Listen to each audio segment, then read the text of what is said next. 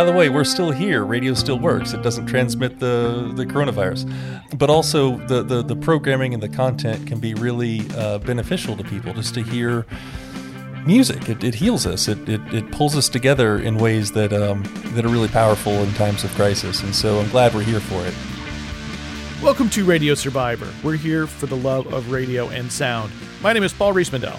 Hello, everybody. Eric Klein here. Hi, I'm Jennifer Waits. And we're pleased to welcome Nathan Moore, General Manager of WTJU FM at the University of Virginia, as well as the staff advisor to WXTJ to Radio Survivor today. Thanks for uh, having me on the show. Really glad to be here.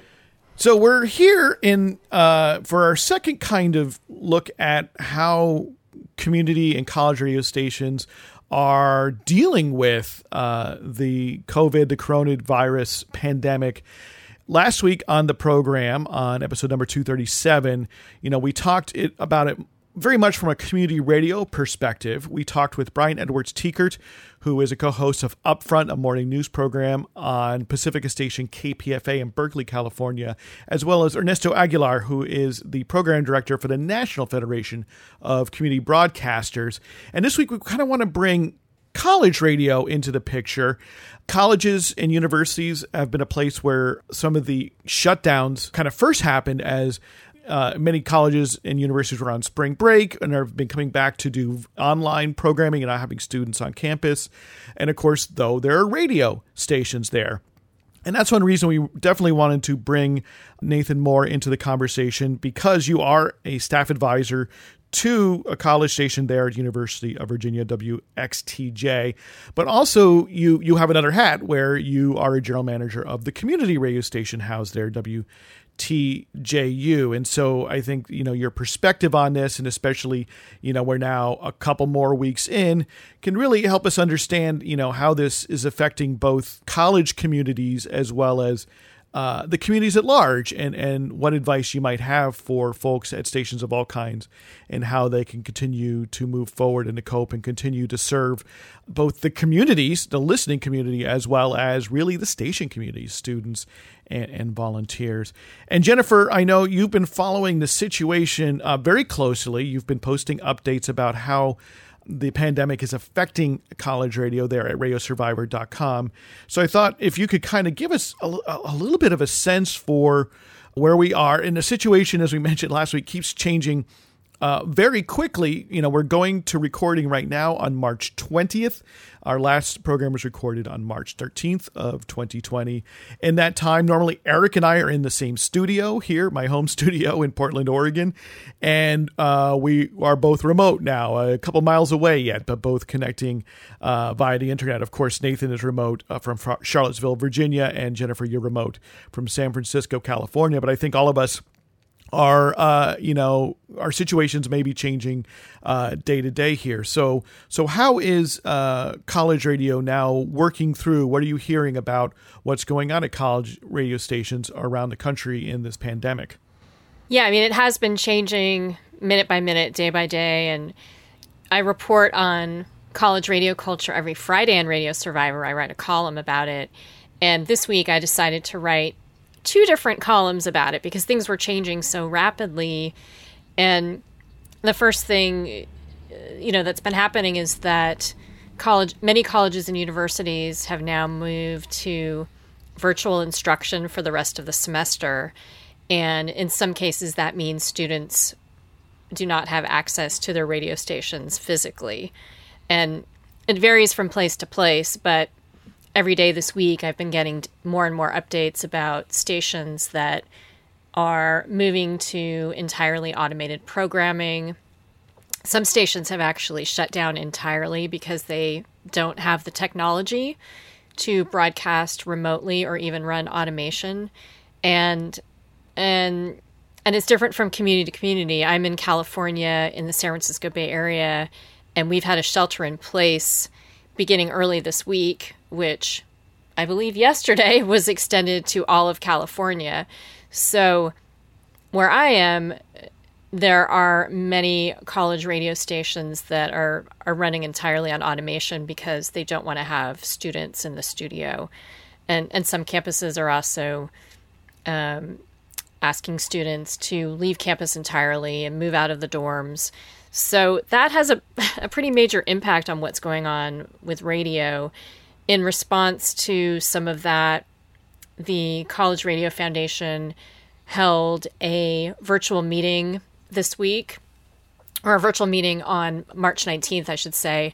And over 100 people participated in this call from radio stations from all over the United States talking about advice on on how to continue broadcasting even if uh, not everybody can be in the studio physically uh, legal advice was also given by um, a broadcast attorney because some stations might be having to shut down their transmitter Right, and that's something uh, just to, to put some perspective there. That's something that the Federal Communications Commission cares about. Um, if a station is off the air for any extended period of time, typically you need to inform the FCC. Although I understand that there are exceptions for uh, colleges and schools, high schools and universities specifically that allows them to to be shut down during sort of break periods, right? And and did exactly, the, uh, yeah. Did did That's, the uh, you know, lawyer CBI's lawyer uh, touch on that at all? Yeah, David Oxenford. Um, he, you know, in his opinion, that if if a campus is closed for a break, and this would be considered a break if the campus is largely shut down, um, it's his understanding and his advice that you would not need to alert the FCC about that sort of shutdown. So, for example, there might be um, FCC licensed college radio stations that are shutting off their transmitter until September, hmm. and and they wouldn't necessarily have to inform the FCC, but they would have to be a station that is licensed to the university.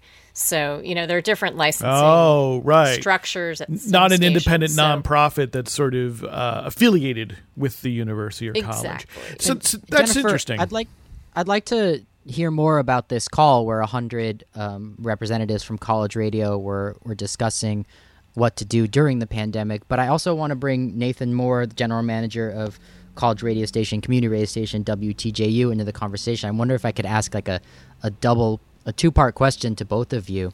Um, and Jennifer, you can answer first. I'm wondering if anybody on the call um, were was addressing the role that college radio and a community radio station that's on a college campus, the role that those stations play during an emergency, and whether or not um, anybody's trying to stay on the air in order to um, you know fulfill that public service uh, to listeners who who might be depending on the radio either for um, news and information or just for um, you know cultural enrichment and relief during during anxiety producing times like these.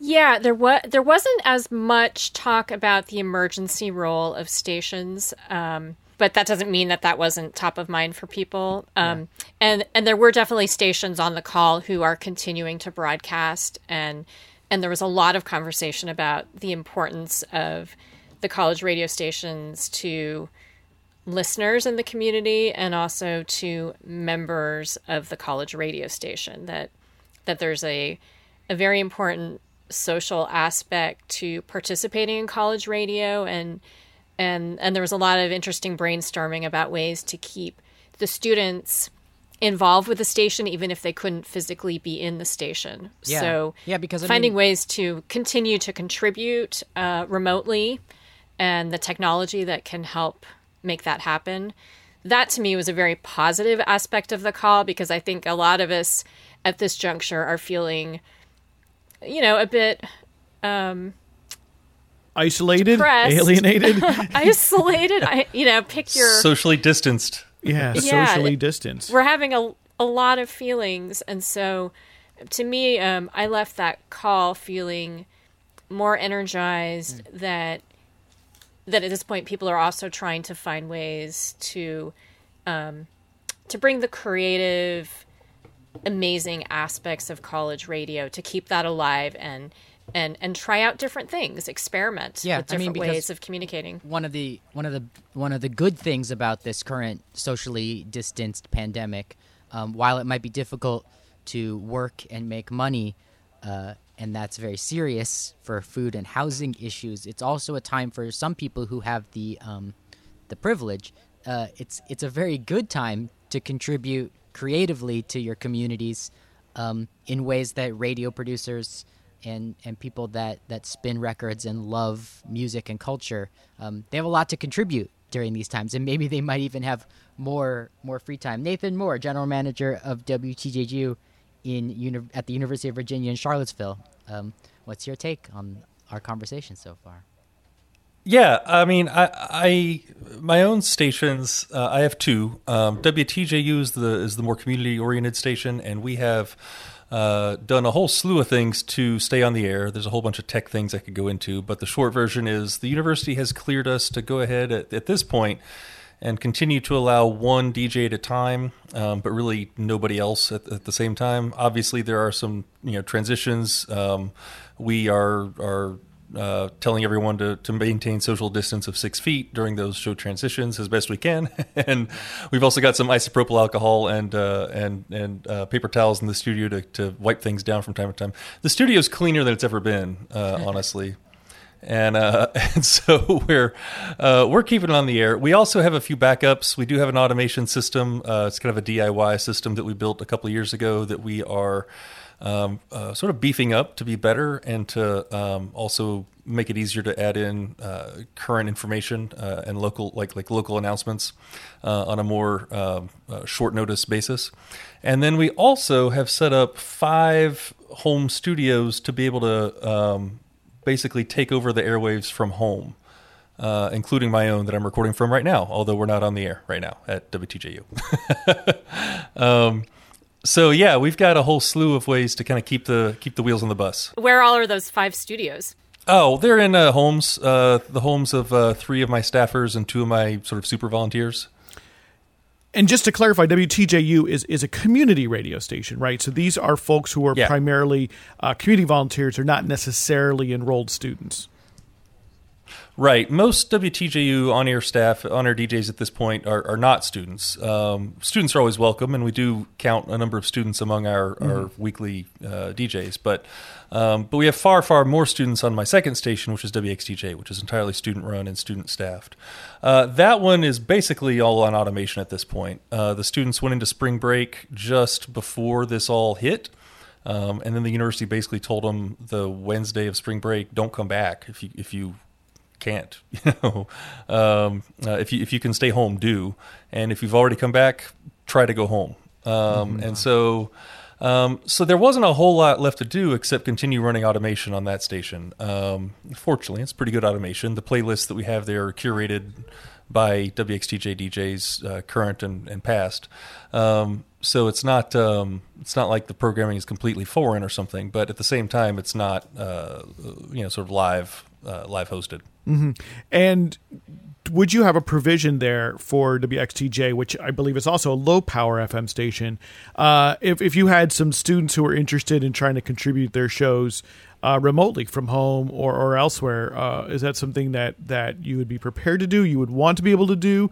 Would that be too much of a challenge at this point with, with everything going on? Um, I would be interested. In fact, I actually just got a, you know, the if every student wanted to host shows remotely right now, it could be a little overwhelming given uh, our staff capacity and, and the other stuff we got to do for the whole operation.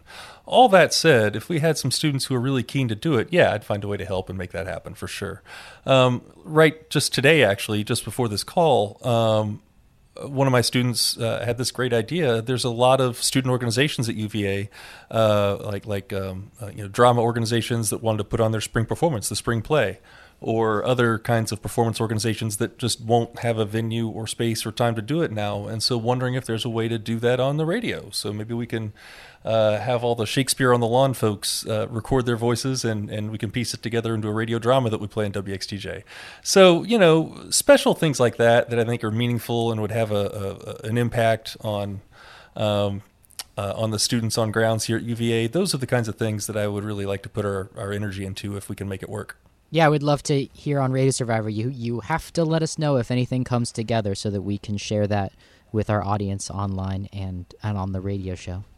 Jennifer, sure. uh, you've I mean, I think I've been hearing about some stations doing some creative collaborations like it. It's something we mentioned kind of prospectively in our last program, but it sounds like uh, some stations have been able to go forward with it. Yeah, over in the past week, WXOX, Art FM at their community radio station in Louisville, Kentucky, they broadcast a live performance by two different musicians, uh, Jonathan Richman and Bonnie Prince Billy, who had had a show canceled mm. in Louisville. And so instead of instead of there being no music at all, they offered to host them performing live over the air, which was great. I listened to it and it was amazing to be able to take part in that over the weekend and and exceeded their expectations to such a degree that they had to ask people to drop off the stream if they were in FM listening range so that they could make more room for listeners and and then they even got another station to offer up a stream so that they could have more capacity.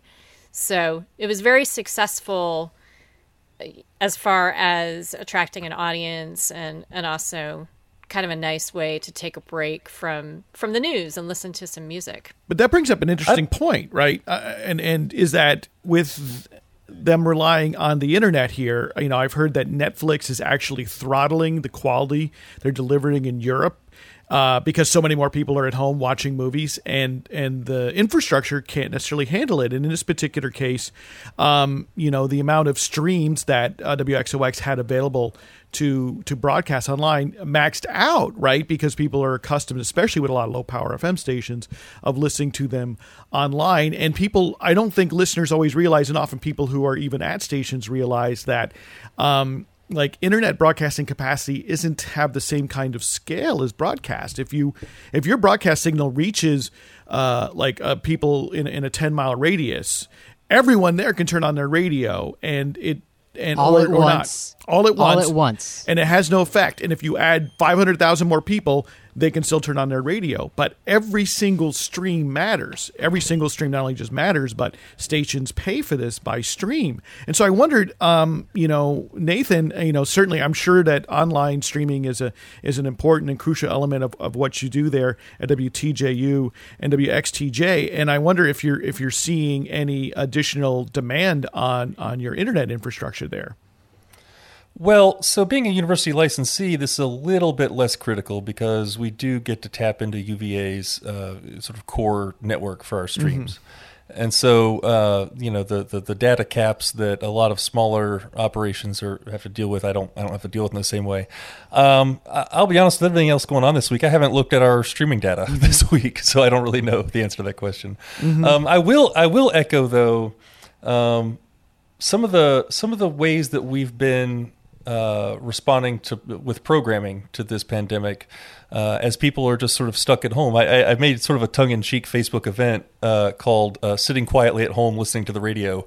Uh, that lasted for like 10 days and you know it was just sort of a, a, funny way to say like oh yeah by the way we're still here radio still works it doesn't transmit the the coronavirus um, but also the, the the programming and the content can be really beneficial to people just to hear music. It, it heals us. It, it, it pulls us together in ways that um, that are really powerful in times of crisis. And so I'm glad we're here for it. We've uh, also done, if I can talk for a minute about um, our version of that live music thing.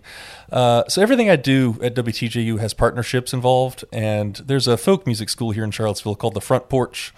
And they've decided to start doing uh, no audience concerts, and so they've got one or two musicians playing on the stage, and then they'll they'll mic them and put it out there as a um, as a, a, a, live video stream on the internet, and we're going to broadcast those twice a week, uh, every week in March and April. Um, and so that's where we're getting our live music from. Uh, live music's been a huge part of WTJU's programming for a long time, and it was really a drag when the university told us you can't have more than one person at a time because there's really no way to, to make that work. But if somebody else is already doing it, we can pull in a partner stream and make that happen. So I'm really glad for that. Um, yeah, so that's one way we're kind of connecting people back. We got some others too. I heard uh, I heard of a similar thing at WRFL at University of Kentucky in Lexington, and and there's some local musicians who are doing home concerts, you know, home solo mm-hmm. performances, and they are also going to work with them to pick up and air those streams. So I I love I love to hear about these collaborations, and I think yeah. people are missing going out to live shows. So it's it's the perfect way to respond as a radio station. I mean, in our case, we can literally amplify some of the cool music that's being put out there on on uh, streams right now, bring in you know bigger audience, and a lot of these working artists also. I mean, their entire income stream just turned off like a faucet, and so if we can help bring attention to what their donation pages and all that, then all the better. Yeah, I was actually Nathan. I, am going to take this opportunity. That's you know, uh, you're listening to Radio Survivor right now, and we're talking about college and community radio in the time of pandemic. This is a part two of the conversation. It it may very well uh, continue uh, to, into the foreseeable future. Part three might be next week. Uh, but on part one, um, at the conclusion of our conversation, I sort of um, threw out into the ether this notion that. Um, the gig economy and artist economy and performer economy is one of the first to be uh, impacted by this uh, this situation where jobs have just uh, yeah been erased overnight. And I'm I wonder what role a community radio station um, can play right now. What what can be done about the situation where performers are, are completely out of work? Yeah. So there's the acute need, right? Um, where we can hopefully bring attention to various performers, and and uh, many of them have set up donation pages for their own uh, uh, their own work, their own uh, income. Um, and so if they've got some kind of performance that they're streaming, I'd be, you know, I'm always glad to try and bring that in and, and play it. Uh, we air a lot of different kinds of music on WTJU, so as long as the quality is halfway decent, we'll try and make it work and bring people uh, uh, music and, and, culture like we do year in, you know, week in, week out. Um, there's also a, a, sort of next level way to meet that acutely. Uh, here in Charlottesville, a couple of uh, arts nonprofits have just created um, a new fund, uh, basically a relief fund for artists and musicians uh, at the local community foundation um, and seeded that with $6,000. And so we're working on ways to try and help support that, amplify that, encourage donations to that. Um, artists can apply for uh, uh, sort of small grants out of that out of that fund. Um, and there's a few other kind of grassroots pop up ways uh, of support that have already popped up as well. And so it's really cool to see this you know community response, and we can do whatever we can to so like shine a bright light on all those things long term, there's there's bigger questions, and you know we're in nonprofit radio, so we can't do too much exact political advocacy. But I think there's a lot of questions that are already coming to the fore and are going to just get stronger and stronger. Is as much as we have reoriented this economy of ours towards you know sort of gig labor, um, where do those people go? What do they do when the gigs dry up with no choice at all? I mean, like how you know when there's no sick leave when there's no health care access when there's no uh, uh, living wage guaranteed you know what what happens? And so i think there's some bigger questions that community radio can can help explore and, and hopefully convene some conversations around. Yeah I, I just want to hijack today's episode to i'm having a memory of um, when i was on the air in uh, northern california on kpfa in the aftermath of the great recession in 2008 2009 um, I had a call in radio show that uh, aired during the storytelling chunk of the of Sunday evening, and so instead of opening the phones and having people um, talk about their political opinions, it was time to open the phones and just talk, just share stories. And um, I had one caller in particular who was uh, a handyman who called in one week uh, during the Great Recession, talking about how they were transitioning to living in their truck and how difficult it was. And um, it was really hard for me as the host of this show because uh, I had no idea what to do at all with this information, this story that this person was sharing with me of personal hardship. And then uh, that same individual called in uh, two weeks later and just mentioned that the act of sharing their story with the audience, uh, as invisible as they might be, um, was really helpful to them and that they felt less scared and isolated, and their uh, their concerns were lessened. And so I really think I'm just putting in right now in the middle of today's episode where we're talking about community and college radio in times of the pandemic, which is also uh, turning into an unnamed, uh, you know, recession. The COVID recession, I'm sure, is some. It's gonna it's gonna have a name eventually. Um, that there's a real role to be played um, to strengthen uh, community ties, to hear each other's voices, uh, during um, a time when um, when our societies are being stretched to the limit. Yeah, I'd like to turn that into a question. I mean, Nathan Moore, you're you're the general manager of WTJU at Charlottesville, Virginia, at the University of Virginia, and you, you mentioned, you know, sort of uh, things that that uh, a community radio station can do is to begin highlighting these questions: what happens to people's livelihoods uh, it, when when we have an economy that's shifting to the so-called gig economy? Like, what are, what are you able to do right now on WTJU, do you have uh, like talk shows or, or news shows where you can begin right. to well, create that space for the discussion? Your, I'm going to hijack your question, Paul, because back in August 20th, 2019, uh, Nathan Moore was on Radio Survivor, episode number 207. And uh, Nathan, you, you told us about how uh, your community radio station, which, uh, which plays music primarily, uh, had carts being played that were highlighting the stories of local uh, Sonic IDs around the uh, Confederate Monuments tour and other. Uh, I think right. that was the one that we were talking about. Yeah. Right. Well, as well as the um, the undocumented workers that are in oh, yeah. the community and there in Charlottesville, Virginia. Mm-hmm. And, uh, so I'll give you a quick uh, roadmap of of kind of the sorts of things we do. Um, WTJU is predominantly a music station. We hear lots of kinds of music from classical to jazz and blues to folk and roots to rock and electronic and and weird uh, it's a great station uh, for exploring and, and sort of tearing down musical boundaries and having these great experiences around music. Um, in between the songs, we play a lot of interstitial bits, right? And and sometimes it's little promos for the next show coming up, but a lot of times it's uh, sonic IDs and audio portraits and and the voices of people in our own community.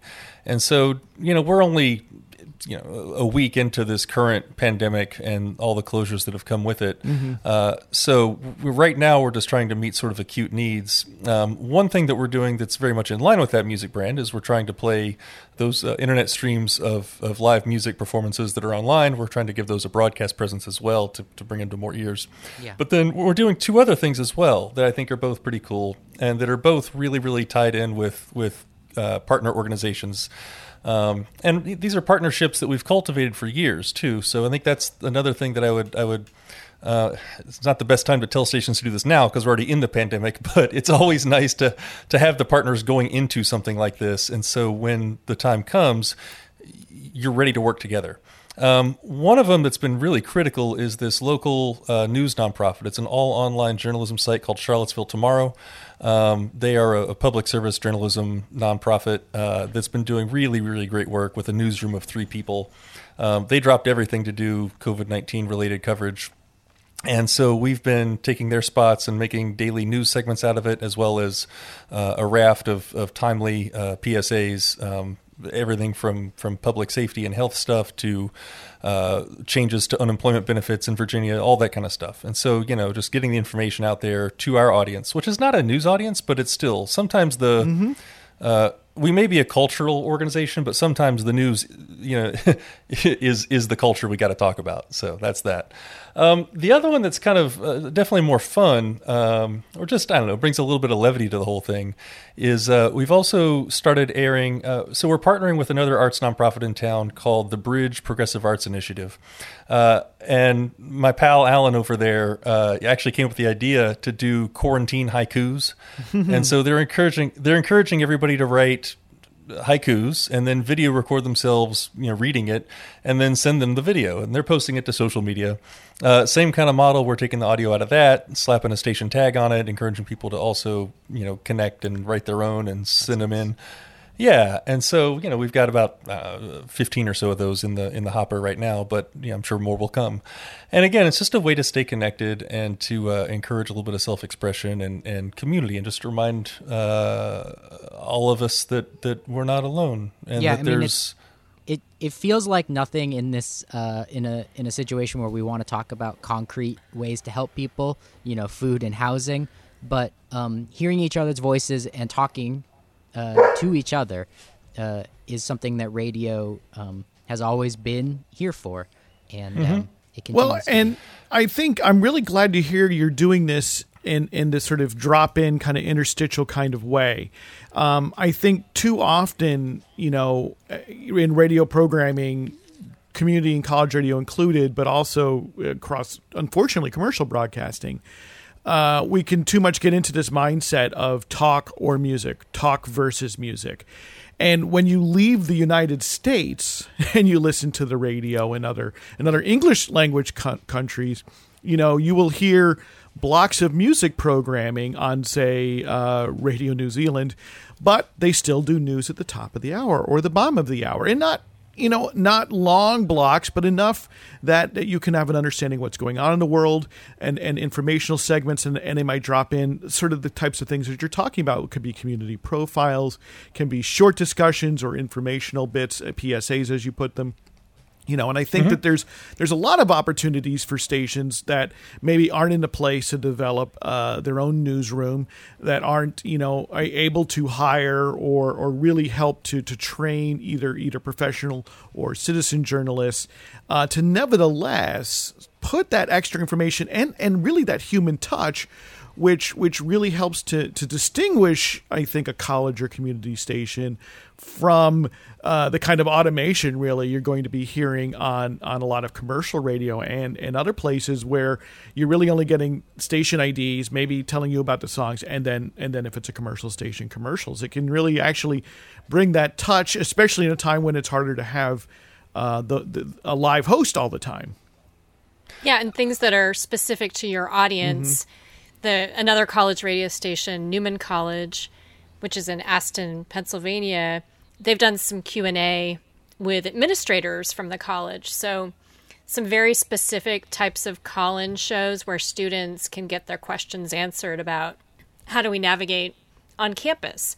So I like I like to hear about these stations that are taking these very appropriate approaches based on where they are mm-hmm. and and public service announcements I think that was I'm glad you brought that up because that's something that any station can do is freshen up their roster of public service announcements so that you're adding in new messages yeah. that are very pertinent like food banks that that mm-hmm. are now um, you know like in my area public public school sites are are offering food every single day so getting mm-hmm. that brand new information out to the audience. Yeah, one of the one of the most uh, one of the most interesting things I well, uh, one of my pitches for a public service announcement right now in the in this uh, week of uh, March twenty third, twenty twenty, is um, the store grocery store times that are uh, 65 and over only. Mm-hmm. I think it's a really right. that's that's uh, that's very ripe for a PSA on on every station, especially where that's happening. Um,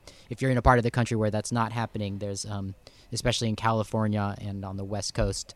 Uh, the, well, the I, yeah, I see stores are doing that. Like news websites doing this. You know, they they you know your newspaper website will say here are all the here's the the restaurants that are offering a curbside delivery or or home delivery. Here are the times when right exactly as you put it, and that's something which is very easy for you know, even on a daily basis, I think for a, community or college station to have somebody record that, uh, in, you know, for a 30 mm-hmm. seconds or a minute and, and, and put yeah. it in into rotation. I wanted to ask you though, you know, so Nathan Moore, you are the general manager of uh, WTJU, which is a community radio station at the University of Virginia, and then you're also the staff advisor to the student low power FM station WXTJ.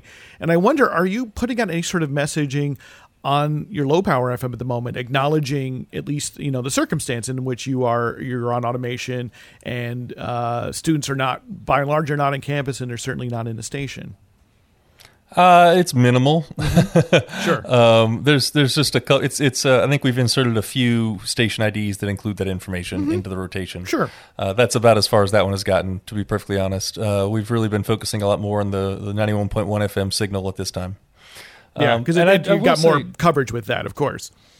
Yeah, we certainly do. And I will say too, just to, by way of example, just to flesh out a little bit of what y'all were talking about with how to use those interstitial time periods, right?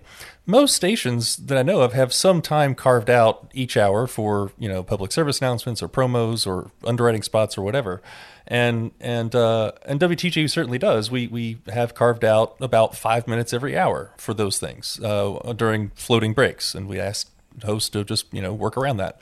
Um, there's no reason why those five minutes needs to all be the same generic announcements um, mm-hmm. about I don't know how to find the bathroom on campus or uh, ad council PSAs about Smokey the Bear or whatever. I mean, they can really be used for this like public service uh, information that's really out there, um, and for other things too that that really help build our community.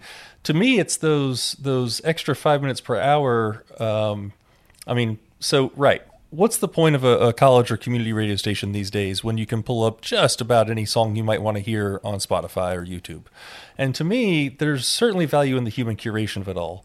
But there's also enormous value in having that actual connection to a community and to the people and to the voices that make it happen, um, and and to the, the, the social fabric that that makes us all human in each other's presence. And so to me, those those little five minutes per hour are enormously valuable um, because that's where you can do a lot of that kind of programming work. There's a tendency sometimes that I've observed, maybe it's a little bit old fashioned. I don't know if people are still doing it in the same way, but in community radio, there's always a tendency to do like, oh, we're going to do a half hour show about this. That'll be a special right. show, and then we've got it covered. It's like, yeah, okay, maybe. Um, but you know, how many listeners do I have in a given half hour? I mean, in right. WTJU, it's it's I don't know, 300, 500, maybe seven or eight hundred during a, a, a key time of the day. Um, but if I take that in, if I put that half hour online for those who really want to dive deep into it, and then pull a bunch of little one minute bits out of it that all drive people to that online page, um, now I've reached all 13,000 of our listeners by playing it throughout the whole schedule. Um, that that's a really great point, as well because you're also reaching listeners who may not elect to listen to that half hour.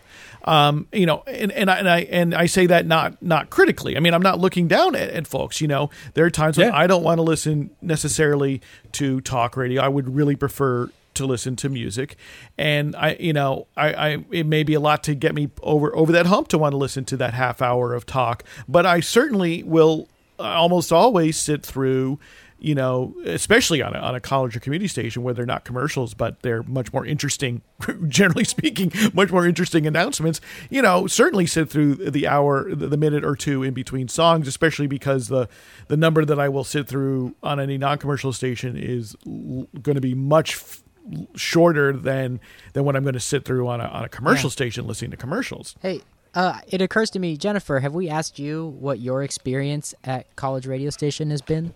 recently? This week? Yeah. No. What's going on?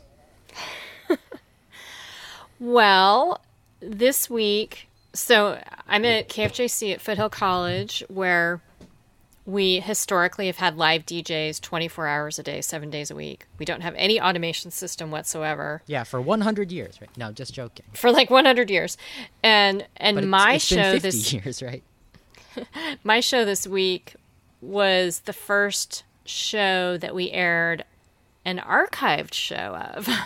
and but following that, we've had live DJs for the most part. So so people are still coming in and doing their shows, but now we're starting to air some archives if DJs can't come in, don't feel comfortable coming in.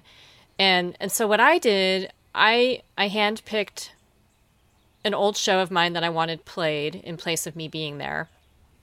And then I was able to call into the station at the very beginning and chat a bit on air live. And then an hour into it, I called in again and chatted a bit on air. And then during the entirety of the show, I sat at home listening to the show and chatting on my Facebook page for my DJ.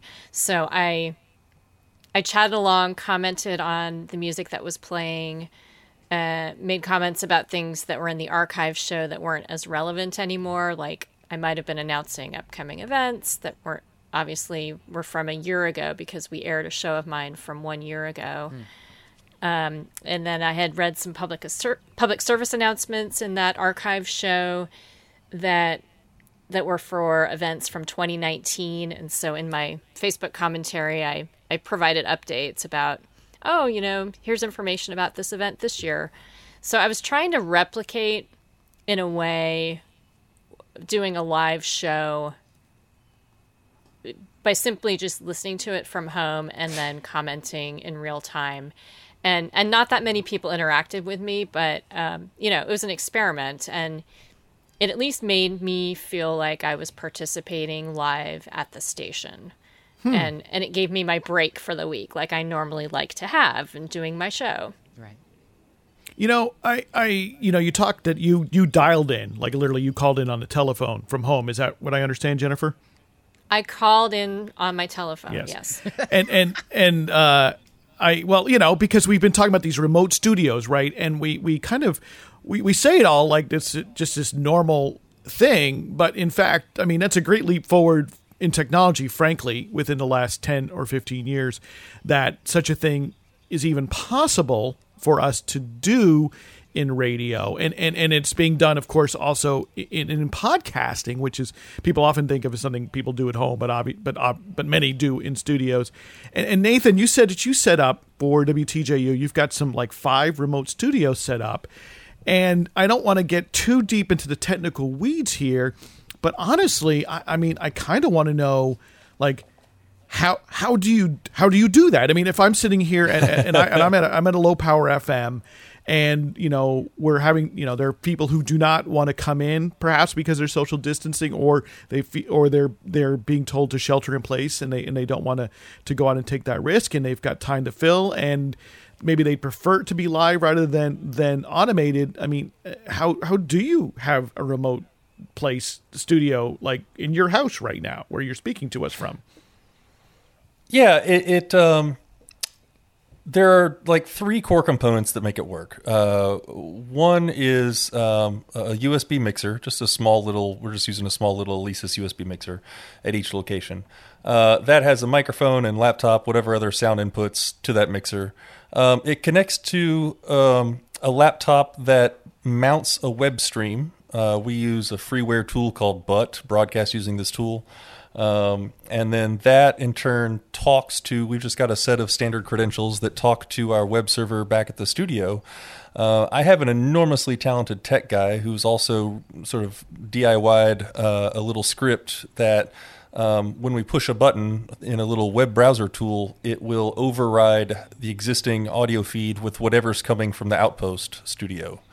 And so um, that's how we do it. So you're running basically a tiny little online radio station from your house effectively when Yeah. you want to do this. Yeah. And you've got basically your studio there at the university is a listener, right? You're just streaming it Yeah. to one listener uh, for all intents and purposes. Uh, Essentially, yeah, Uh, we- we'd use it slightly differently than that, but yeah, basically, it just uh, it, it mounts a web stream using our own uh, uh, server back at the Server, studio, right.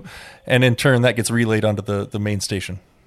I mean, you know, and I think people are accustomed to using other sort of uh, solutions. I mean, I, I mean, it seems to me you could probably do it, you know, even with to some extent. Although music, I guess, gets in the way of doing things like Facebook Live or YouTube Live or uh, Twitch. Um, yeah, there's Oh, yeah. another. Um, there is another superpower of radio stations in this day and age. In 2020, you can stream music on your radio station um, without being uh, blocked or, or uh, you know, Demonetized, angering yeah. the algorithmic. Uh, go- you know. exactly. music Um, is free. and I know that there are sort of these standalone little appliances that radio stations can get too. Barix, B A R I X, is one one brand. Uh, the brand Comrex is another brand where uh, instead of getting having to set up the laptop and having that kind of expertise, you can pretty much just connect them to the internet and uh, pair them up. And you know not unlike pairing like a bluetooth device nearly. And they'll talk to each other and you can send pretty good quality over the internet. I've had experience with those in the past uh, using them uh, with the sports team as in the sports coverage team at, at the university where i was advisor uh, so that they could do really nice quality play-by-plays uh, wherever they had Wi-Fi. But we also uh, use them for DJ nights, where they folks would go into uh, different clubs uh, where there Yep. were uh, DJs and they could do a pretty high quality stream back to the station. They're a little more expensive, uh, you know, but they're not as expensive as you'd think they would be. And it's the kind of thing which might be a good idea for any uh, station, any college or community station or low power FM to think about having on hand uh, for these times that you don't expect, uh, so that you might be able to set up uh, people at home to do to do some uh, to do some streaming. And I'll say too, there's a, a number of uh, so I was on the National Federation of Community Broadcasters call. Oh, yes. which is the lo- is the largest NFCB webinar I've ever been on. There was 90 stations that were in on that thing, and uh, So you had almost a you had a similar call to what uh, what College Radio Day put together this week, where you were Yes. specifically talking about what stations are up to in this time. Yeah, and let's let's Yep, let we- we listeners sure know did. that aren't that aren't community radio savvy that you were um, that we're talking about. Um, the National Federation of Community Broadcasters uh, hosted a call uh, the week of of March. Yeah, it was, it was on March 19th. And um, uh, yeah, and essentially we're all kind of trying to figure out things with the same sort of questions. Um, and so it's it's challenging. Um, you know, a lot of stations have tech and logistics questions naturally. Some have, you know, what are we doing with programming? What are we doing with volunteer management? But a lot of stations are using Comrex and Barix systems uh, for sure. They don't all kind of DIY patch it the way we do, but you know, that's just the the blessing of having a, a, a tech guy around the station who's really talented. And uh, my question: Did you set this up in anticipation? Was this something you sort of had maybe ready ready to go or roll out, or is this something where you were like, "Oh, we're going to need to do this, so let's get it together"? We actually set this up about a year and a half, two years ago, because I had a um, a really good classical music host who uh, moved about an hour and a half from from Charlottesville. She still works in Charlottesville, but coming in for a six a.m. show was not really in the cards. And so uh, we let her be our first sort of guinea pig to do this uh, remote studio concept uh, way back um, uh, some time ago, and uh, and so we already had all the tech in place. Really, then doing this was uh, getting it set up for this pandemic response was really just a matter of getting a few more uh, mixers set up at different locations with a decent mic on each end. You know, Yeah, last it, week, it reminds me. Uh, you know, your story is not about um, you know uh, uh, accommodating a person with a disability or just accommodating a person with a very long morning commute. But it reminds me of how. Uh, if when when institutions like radio stations make accommodations for say people with disabilities, it's sort of like um, it's sort of like a practice run to make those very same accommodations uh, for for more people. It's like it's a very useful. Uh, it's, a, it's a very good reason to go out of your way to, to try out these sorts of things like remote studios. You know, Well, and I would say too, if I had a, a, a takeaway in all these kind of things, you know, the, the name of the game for us and any success we've had in our response to all this so far has really been just sort of being ready in certain respects. Uh, we had an automation system in place. We've made it a little better. We had a remote broadcasting system in place. We've added some some locations. We had a great relationship with a news organization. We're using it extensively. Uh, we had good relationships with a couple of, of performance arts organizations, and we're using those. I mean, it's really yeah. Just going into it with those uh, relationships and logistics things already happening, it makes it Yeah. so much easier. and and it, I think that also you know that's something which Ernesto Aguilar, who is the program director of the National Federation of Community Broadcasters, emphasized to us on last week's show. Um, that for some stations this may be a wake up call for the preparedness, whether it's automation or in, in, or having the remote broadcast capability, or both, or also these org, these organizational ties. And it's something which I, I I would also like to stress. I mean, I think it's something stations can still work on now. Like the, from the standpoint is that you're still there. Uh, you can still turn your transmitter on, and it may be a little more challenging, but it's still something that that better late than never. And and certainly that will put you in good stead for the next unexpected uh, situation uh, that crops up. Nathan Moore, general manager at the community radio station WTJU, which works on the campus of University of Virginia in Charlottesville. Nathan Moore is also the staff advisor for the student-run radio station WXTJ, which is a low-power FM station. We're talking on Radio Survivor about running community radio in times of pandemic. And Nathan, I'm wondering, you know, we're recording this interview on March 20th, 2020. It's going to air the following week um, not to put you on the spot to predict the future, but really, what what do you see as next week's challenges or challenges in the in the time that is in front of us uh, with radio stations during during the COVID nineteen pandemic? I think the biggest challenge for us, at least, is going to be um, how well does it work once we start stress testing our systems? Once we have you know dozens and dozens of programmers who are pre-recording shows or uh, uh, or, or um, hosting shows remotely or starting to get sick, um, you know, and so that's going to just be a bit of a challenge. Um, I think we can meet it, um, you know, and then of course the other challenge is just trying to continually have our ears and eyes on the ground with um, with our community and see what the the real needs are. Um, not too long from now, we've got a pledge drive scheduled too. So you know, the challenge will be messaging that in a way that um, not gauche, um, but that still makes sure the station has the funds it needs to sustain itself. Yes, Nathan, that is certainly, I think, uh, the real test for all of us, right? Is the stress test. Is we set these things up, or maybe we're on the fly, uh, getting used to doing uh, Zoom meetings. Uh, but how does this all work in practice? And maybe we're adding all new tools to our to our toolbox here as we serve communities in radio. Um, in the last few minutes we have left here, you know, I wanted to share. Uh, a few numbers about radio listening that come to us uh, courtesy of the Infinite Dial Report, which is an annual survey of the listening habits, audio listening habits of United States citizens, people across the country. That's released by Edison Research and Triton Digital. This came out on March 19th, so for us, it's hot off the presses as we. Um, as we go to air. And the the thing that they track, one of the things they track is radio listening and, and who has radios in their home. And an interesting number to me is that every year we're seeing that fewer and fewer households actually have a regular radio receiver, a terrestrial broadcast receiver. Uh, 32% of people now in the United States say they do not have a radio. If you bump that up, and we're just looking at people who are ages 18 to 34, the majority of them now do not own radio receivers. 52% say they do not have a radio at home. But we go to the flip side, and we're not looking at home, but we go to the car, we still find that radio is the most common source of audio. Meaning, you know, we have folks who stream off their phones, they might still have a CD player, uh, they might have a smart dashboard, they might have sat- satellite radio, but AM FM terrestrial radio is still the most common source.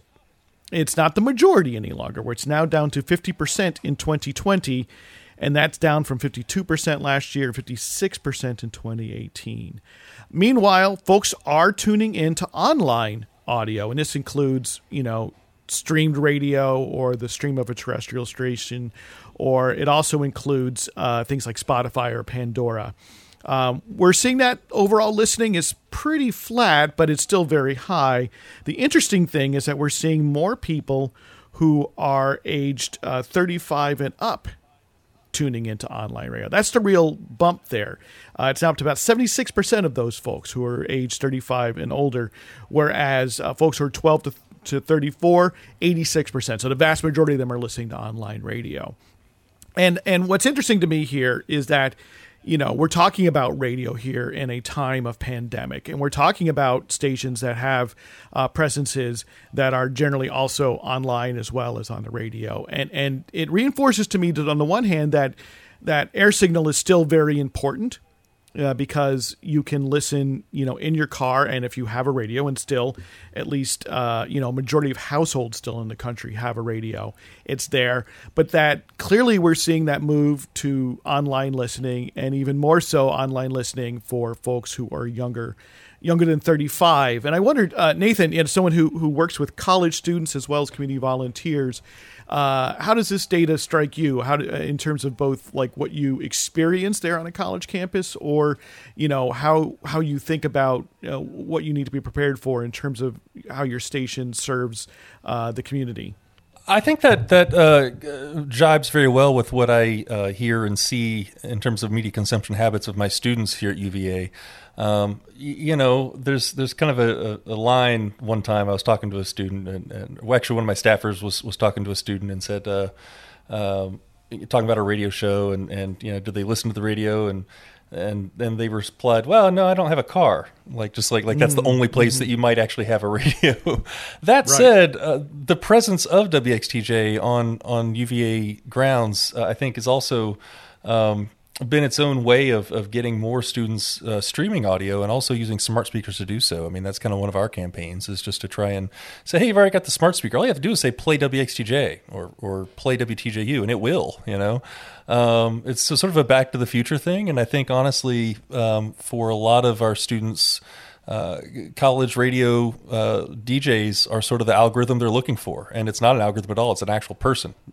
right. So instead um, of a um, Spotify algorithm or a Pandora algorithm, they can have this stream in which uh, a human being is behind the controls and or, or is curated what they're about to listen to. Yeah, and someone someone from their college community, possibly mm-hmm. even a friend of theirs, is the one who's sharing their music with them.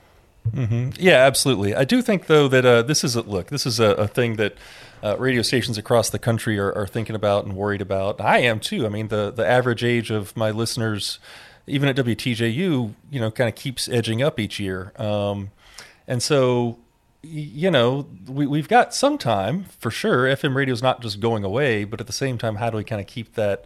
Uh, new audience coming back and coming in to be a part of it. Um, for me, also, um, one of the ways we're investing, besides just trying to get people to use our digital streams, is also, um, uh, you know, we, we started a podcast collective a couple years ago. And so we've got about 12 shows in active production right now that are all, it's kind of like a public access kind of network.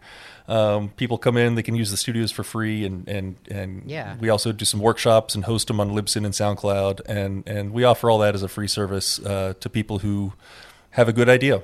Yeah, so it's interesting that you should bring up podcasting, uh, Nathan, uh, since you know that that's a, a, part of the Infinite Dial report too, and and you know they do they introduce this all all this data with a live webinar. Yeah. Wait, can I? I want to derail this a little bit because you know Nathan, we had you on the show August twentieth, twenty nineteen, and you told us about the podcast studio, and I think at the time, uh, it was really uh, barely off the ground, or was it a dream in your head? I don't know. So how's it?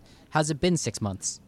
Uh, yeah, it actually had been around for a little while at that point. It's still, um, I, I, will say, it's it's gotten more robust. Um, I have a, a, new staffer who I brought in in August, right around the time of that interview, actually, and uh, sort of coordinating the podcast collective has been part of her role. So it's really uh, been great to to see some of these podcasts really. Um, uh, develop more from the jump, you know. That's neat. So, and you were you were telling us earlier. I mean, uh, a second ago when it was still the radio stream, not the the podcast only stream. You were telling us that it's kind of like a public access podcast studio for your community there in Charlottesville, Virginia, which I think is a really unique model that Radio Survivor sort of. Um, we are always very excited to hear about these, and they're they're not as they're not as common as they maybe should be in the year 2020.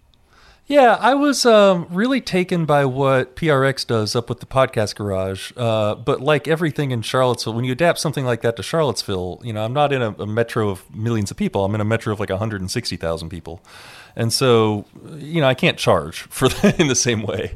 Um, and so what we do, and honestly, I, I see it as a, a sort of a public good. My goal with it one of my goals for sure is to have some good podcasts that people listen to but then another goal really is to nurture this this creative community of audio storytellers centered around the station. And so for me saying yeah come on in. You can use our studio. We'll provide some training. We'll provide some distribution for you. We'll provide some studio time and, and gear. That's all part of that service. And um, you know we fund it with the occasional fee for service. Uh, occasionally, a different part of UVA will hire us to do a podcast.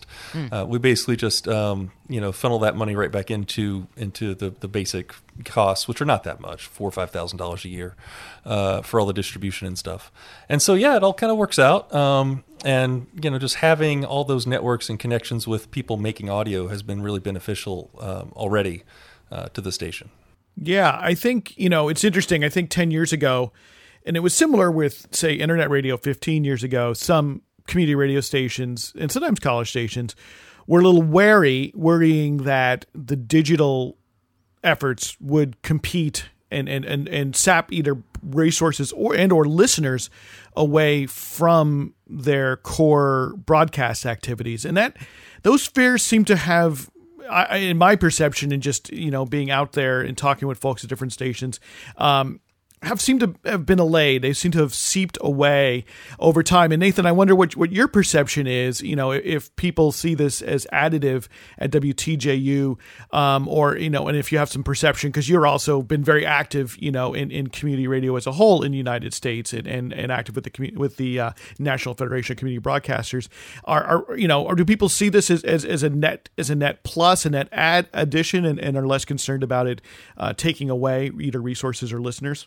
We definitely I, I, definitely don't have anybody who's like boy that's really going to take our listeners away because it's all part of the same thing mm-hmm. um, but um, what's the most common form of like a podcast network at stations like mine is they take their news shows or the public affairs shows and they slap them on the internet um, and right. then it's a podcast um, you know, like we've talked about during this show, my station is predominantly a music show, and you can't just put, uh, rather, my station is predominantly a music station. People tune in for largely music programming. And so you can't just slap a music show online in the same way. That's not legal. Um, but um, we still have a need in our town to tell stories. Um, besides just music, there's other cultural things here as well. It's very big on history. There's a lot of local news and state news that that's uh, being talked about and discussed through UVA and otherwise. And it's just a great uh, um, platform for students and others in the community as well to to make great radio, to learn mm-hmm. how to do this stuff, and and so it's an edu- it's it fills the educational mission, it fills the sort of community uh, public service mission, um, and it's also just kind of a fun thing to do. So um, our podcast network is is certainly a little bit more off brand in terms of not just being about music. Um, so it's not just about music; it's definitely a little bit more expansive than just that brand, but.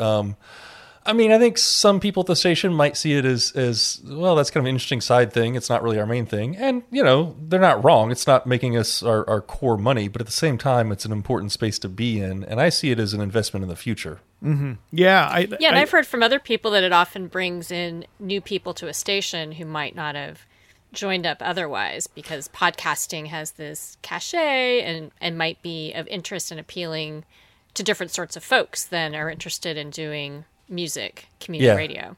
It really has been bringing in a lot more people um, who are interested in production in different ways. A lot more students who uh, want to be involved in audio, but not necessarily music shows.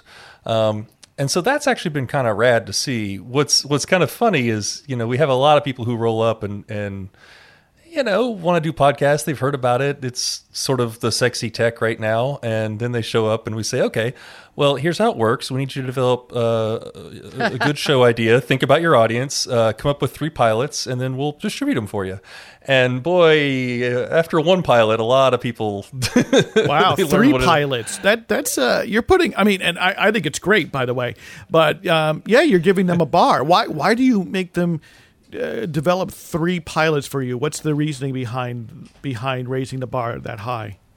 Um, if they can come up with three pilots and learn some things along the way uh, about their format and make it, you know, sharp. Um, but then also really learn is this something you want to do? I mm-hmm. mean, a, a, lot of people can put together one pilot and it'll be great and sound good. But if we've already, you know, but then we have to invest in a logo and and in uh, uh, distribution accounts and, all the rest. And it's like, okay, well, you know, let's let's practice and make sure this is something you want to do first. So you're giving them a um, lot of help, right? So in part, mm-hmm. you're saying we're going to invest in you, so you need to be able to make this minimal investment in, in, in the medium and, and in this effort. Yeah, uh, it is a podcast collective that is trying to reach different you know an audience sure. different shows different audiences.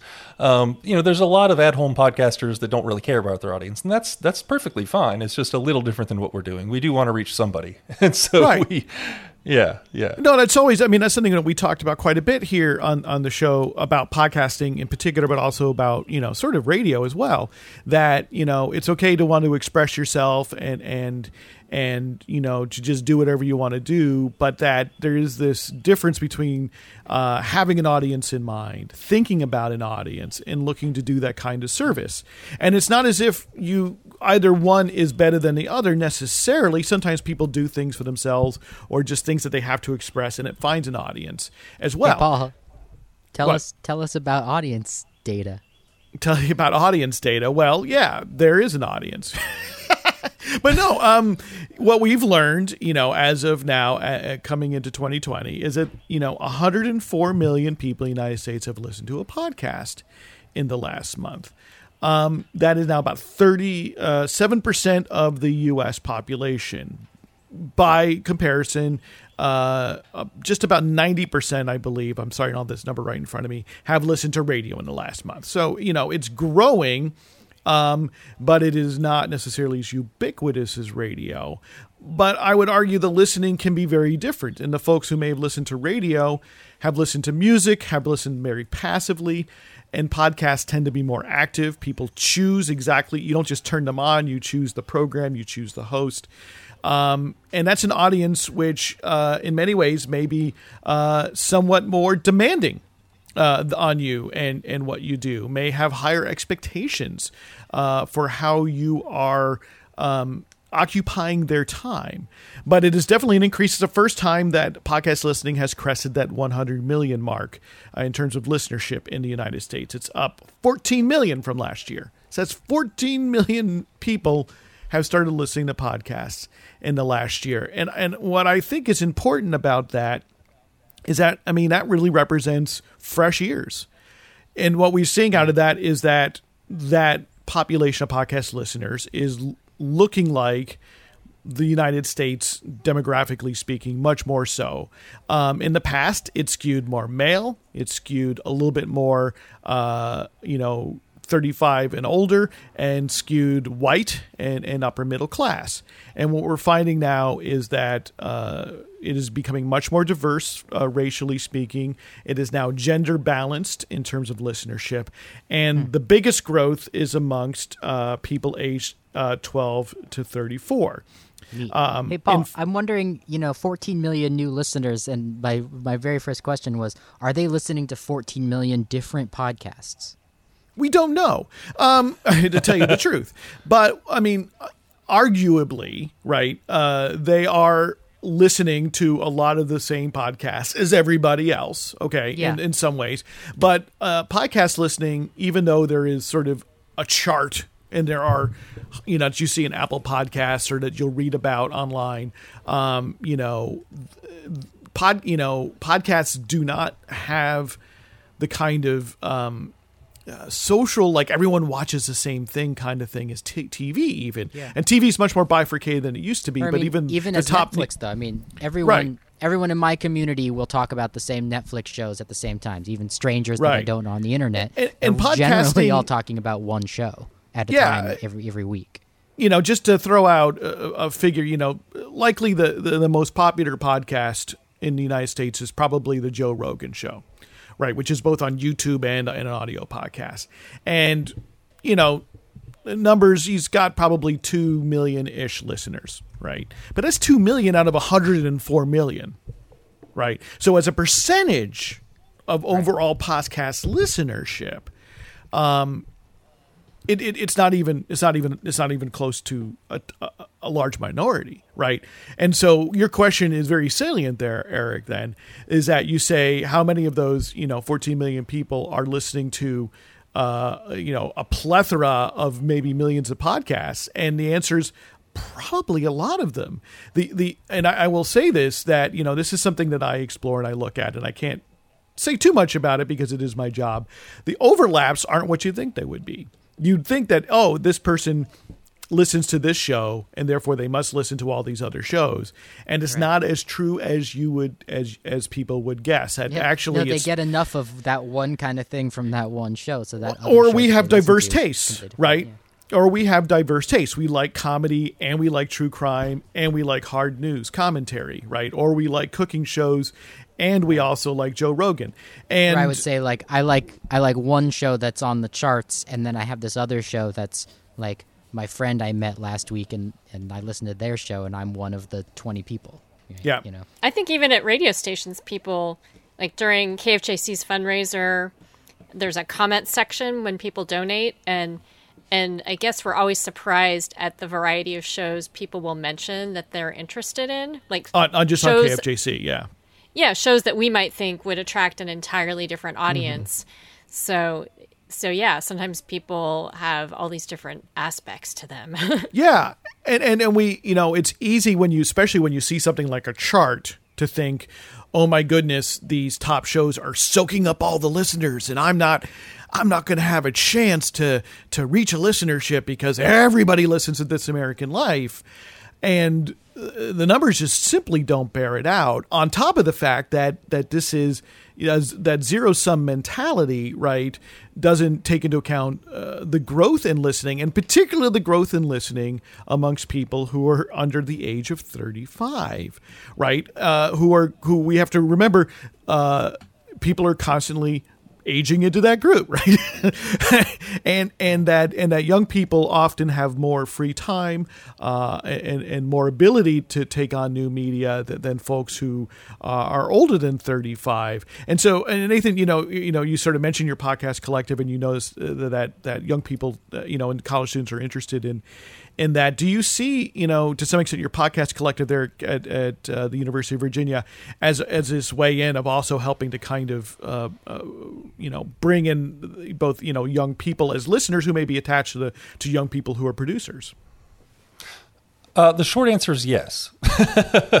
um, you know, I don't have great metrics on all this yet, but Sure. uh, It's hard to get. Just in it is hard to get, but just in the way that um, uh, sort of the you know I, I read the same kind of research you do in terms of the, the average age of some podcast listeners versus the average age of FM terrestrial listeners, where I have more more data from past uh, listenership surveys. Um, you know, and honestly, most of the podcasts in our collective, you know, are, are, are counting tens of listeners. You know, Sure. uh, we have a few that are in the hundreds, and and that's great. Um, but um, but yeah, that's not. we're we're trying to grow it, but you know how it is. And that's astounding, though. Really, I mean, you know, folks again we'll hear about the big success stories of of the top podcasts, and you know, that's sort of like comparing your indie documentary uh, to the Avengers, right? It it, it, Right. It doesn't quite make sense, and I think it's only because podcasting is easier to do as an independent person than you know a feature film on the scale of the Avengers that that the comparison even comes to bear. Uh, but in fact, that that you're you have these podcasts that are reaching tens of people. I mean, in many cases, you know, on some community stations or college stations, little power from stations, they're not reaching many more than tens of people. uh, Yeah. you know, at any given hour. And I don't say that to put them down. Just that that's the realities of of listening, especially in a smaller community. You know, that's not uh, you know one of the top you know fifty metroplexes in the country. Sure. Yeah, that's true. Um, and you know, we're all. I think the biggest thing that that my podcast collective is trying to grapple with, everybody who's one of our, our you know sort of community or student producers, and then uh, the staff as well, is like how do we grow the audience for some of these things? And you know, we read all about the same recommendations that I'm sure you all have seen. You know, get on other people's podcasts who can cross promote and and uh, you know just build that network one person at a time, and use social and use website and you start start a newsletter and all of things. You know, um, I just did a Reddit AMA about Virginia state politics for my state politics podcast, Bold Dominion, um, which was cool. It's great. You know, I saw a little spike of another thirty or forty listeners for that. But um, Wow, that's but great. you know. Yeah, but um, but you know, it's also uh, there's no there's no magic bullet on that, and it's it's a challenge for me in the radio space. You know, I'm used to you put something on the radio, and you know, based on the time of day, there's going to be two, three, four, five, maybe eight or nine hundred listeners at a time on my station. Again, depending on the time of the day. Um, and and with podcasts, boy, you got to build up that audience one person at a time. And it's like, you know, some of the some of the least listened to day parts of WTJU. I mean, if I had that many podcast listeners, like, oh, this is a great episode, you know, Right. Uh, so yeah, but, it's it's but a challenge. again, you know, we talk about this on Radio Survivor all the time. Um, you know, partly because of uh, well, uh, everyone's obsessed with listener numbers, but like those 100 listeners at your radio station, you never know um, just how focused they are on your content. It's background content, maybe, but we don't know. But It's with- on in the with- other room, and you walk Yeah. in and out. Yeah. but with but with podcasts, you know, hundred percent know that somebody chose to click on your show that week and and is paying close attention. Yeah, Yeah, it, it, so it it's a- is. It's a different form. And then again, what is this? You know, your your community, a community of people that have a passion for uh, local politics in Virginia, um, is different than Joe Rogan's community. Right? Joe Rogan's not going to talk about local politics in Right. Virginia twice. You know, uh, and I and that and it goes back to you know the fact that uh, Nathan there at your your podcast collective, you ask people to create three pilots because in a way, what I hear out of that is that you're asking them to respect uh, their listeners, right? To put in some time to to learn how to do this and to and to put some effort, and not that every show has to be expertly crafted with the with the music beds and you know all just so and every moment you know uh, just fretted over every edit fretted Right. over but that they be able to produce something in which um, you know when someone chooses to tune in and, and gets that first few minutes they can expect that this is what they're going to get each Yeah, and every time, yeah. more or less. More or less. I or mean, less. you know, just that you learn a lot of things both about the show you want to make and about whether you're really into it uh, by making three episodes. Yeah. Absolutely. Well, wonderful. Uh, Nathan Moore, General Manager of WTJU at the University of Virginia, and as well as the staff advisor WXTJ, low power FM student run there at University of Virginia, and uh, apparently also somebody centrally around a podcast collective. We really appreciate spending some time here with us at, at Radio Survivor this week. Glad to do it. Thank you all for having me. Thanks, Nathan.